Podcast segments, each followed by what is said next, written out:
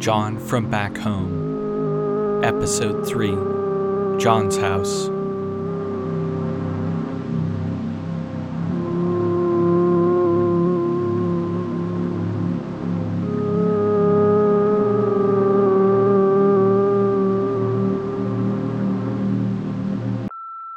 Sunday, May 10th, 10, 15 p.m. I'm not sure if you follow me on like social media stuff. I, don't really post a lot, but uh, I mean sometimes, some things.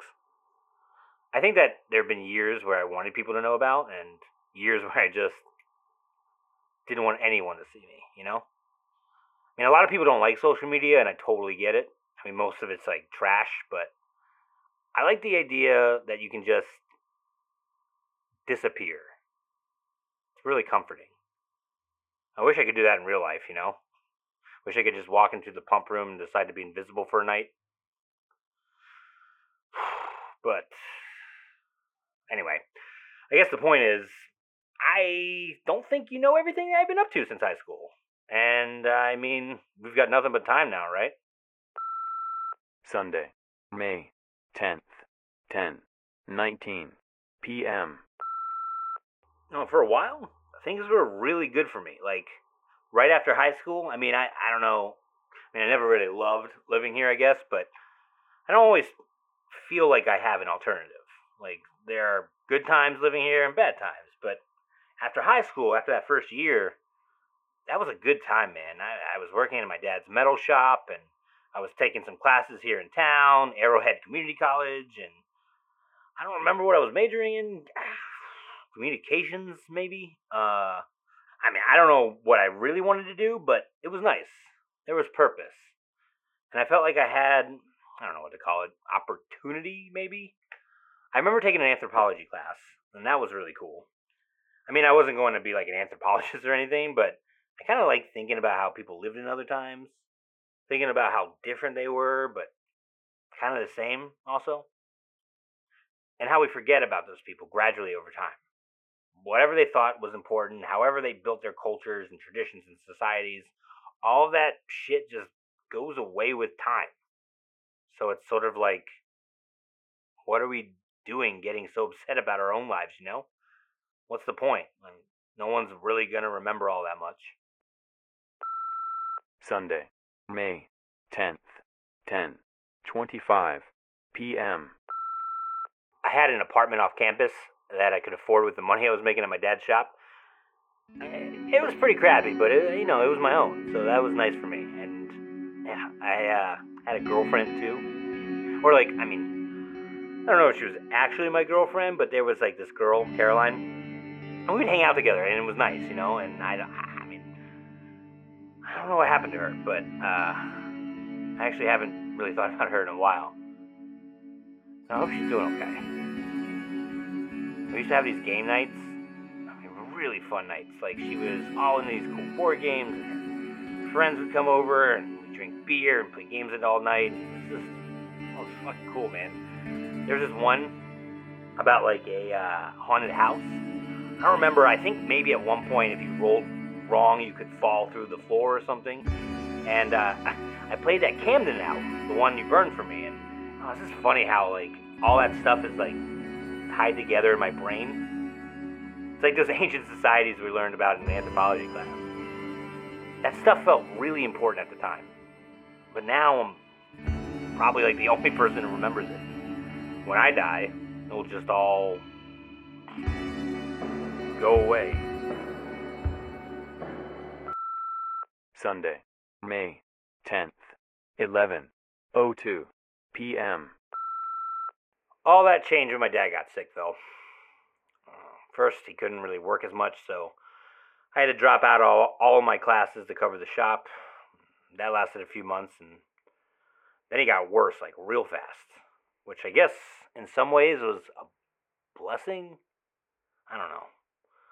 Because all of a sudden, he was just gone. It's probably worse when you just watch someone just fade away slowly. With my dad, it just happened so quickly, it didn't even feel real. I didn't have time to process it. It was just kind of like what it was. And once he was gone, I couldn't keep the shop open. Like none of the clients wanted to work with me. They all did business there just because of my dad. I I just didn't have whatever he had that makes people just like you. So we had to close the shop, and I moved back with my mom. Just was really depressed, and I mean, I guess we both were.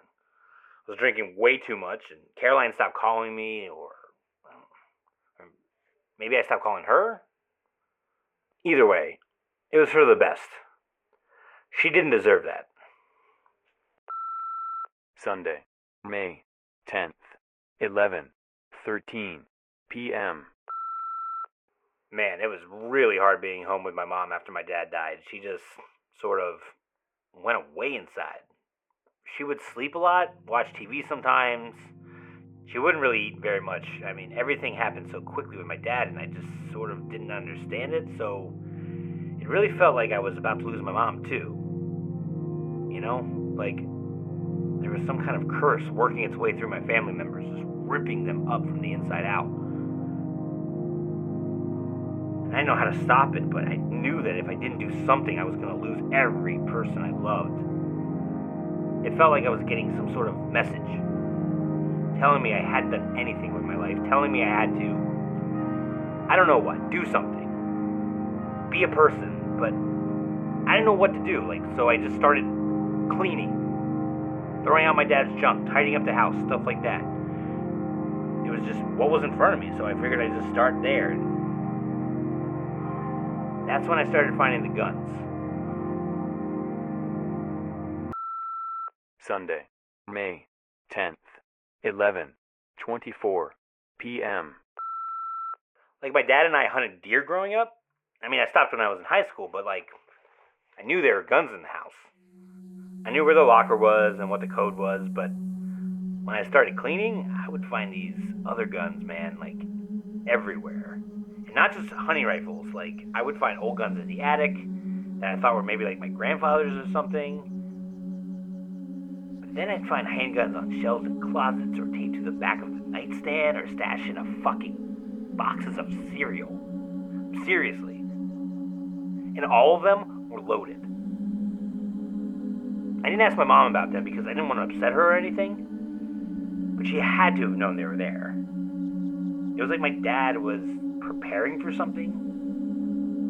Like he was afraid of something that was coming for him.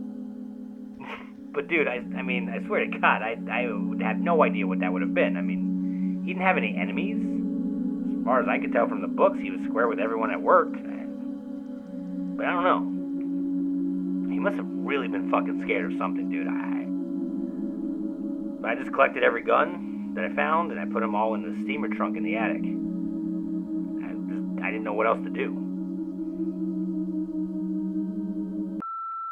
Monday, May 11th, 12, 17 a.m. I mean, after a while, there wasn't anything left to clean in the house, but it didn't really change anything for my mom. She was still pretty much catatonic. So, okay, cleaning wasn't the answer. Guess I'll try something else, right? It seemed like she needed to like get out of the house. I mean, that's the only thing I could think to do, but like I didn't really get out of the house either, so it's not like I knew where to go or anything. The only place I could think about was like the pump room, and man, she did not want to go.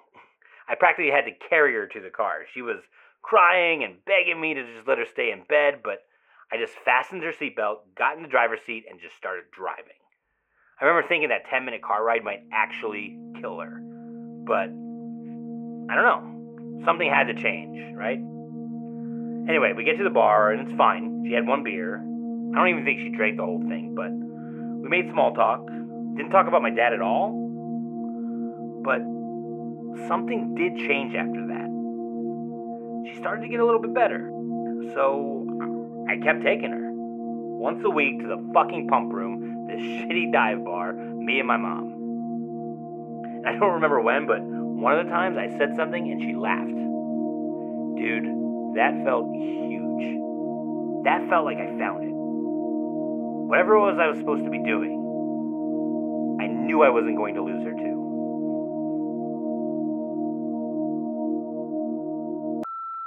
Monday, May 11th, 12, 20 a.m. That was another one of those anthropology errors. Felt important at the time, but didn't really mean shit. Monday, May 11th, 12:45 a.m. Finally, my mom starts going to the pump room on her own, which is fine by me. I mean, at first, it's great. Like she was actually doing something on her own. I go meet her there usually, and it was fun. And that's where she met Dale. I mean, this fucking guy, Wes, I swear to God, a face made for punching. He's such a smug piece of shit. I just fucking hate Dale so much. But, you know, the first few times, it's great. She's enjoying herself, talking to people. She's back to being my mom again, and that's awesome. But then she and Dale start dating, and the same way my dad got sick and then he was just gone, all of a sudden they're getting married. And Dale fucking moves into my house, and he's like this former military fucking old school macho prick. And he starts telling me what to do, telling me how to act, telling me how to talk to my mother. Like, motherfucker, I had to drag her out to the bar where she met your ass in the first place. But you know, that doesn't mean shit to him. He only thinks about things with himself at the center. And he's telling me how I should go back to school and get a business degree. Like, that's something I would ever fucking do in my entire life. He's like, no matter what you do, you want to be your own boss. I'm like, no, Dale, not really. But you know what sucks? I like going to school, at least the way I was doing I don't know, I, I don't think I can do it anymore. It's like I spent all this energy getting my mom back and didn't realize I wasn't going to have like anything left over for myself. I'm telling you, man, as much as I fucking hate this guy, I hate how much my mother loves him even more. Monday, May 11th, 1:03 a.m. Dale owns a copy shop because you know, if you have the opportunity to be the boss of a bunch of Xerox machines, you gotta take that shit, right? Anyway, guess where I fucking work now? yeah, man, can't get enough Dale in my life. Gotta see his dumbass face day in and day out. It's nothing like having your asshole boss follow you home every night to tell you you're setting the table wrong or not taking the trash out quickly enough. Ugh, I just want to get out so fucking bad, man, but I just don't know how. I feel trapped. And the worst part is, it's my fucking house, you know? Like Dale's always threatening to kick me out, which is hilarious. I lived here all my life, dude, and your ass just waltzed in. Monday, May 11th, 1:21 a.m. I guess I do have an advantage, though. I am on my home court. I mean, Dale can act like he owns the place all he wants, but there's shit he doesn't know. And I guarantee fucking T he doesn't know about the steamer trunk in the attic packed to the fucking brim with loaded guns. I mean, shit. Maybe that's why my dad left him in the first place. Maybe he knew one day I'd have to protect myself against intruders.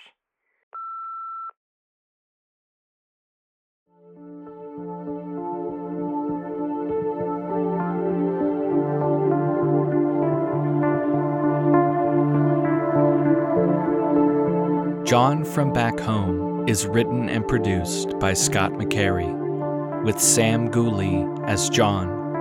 Our artwork is by Alex Crawford. Music in this episode was by Daniel Birch, Captive Portal, Blear Moon, and Grouper, and all of it can be found at freemusicarchive.org. For a full soundtrack list, as well as episode transcripts and more, visit johnfrombackhome.com. You can also find the show on Twitter at Backhome Podcast.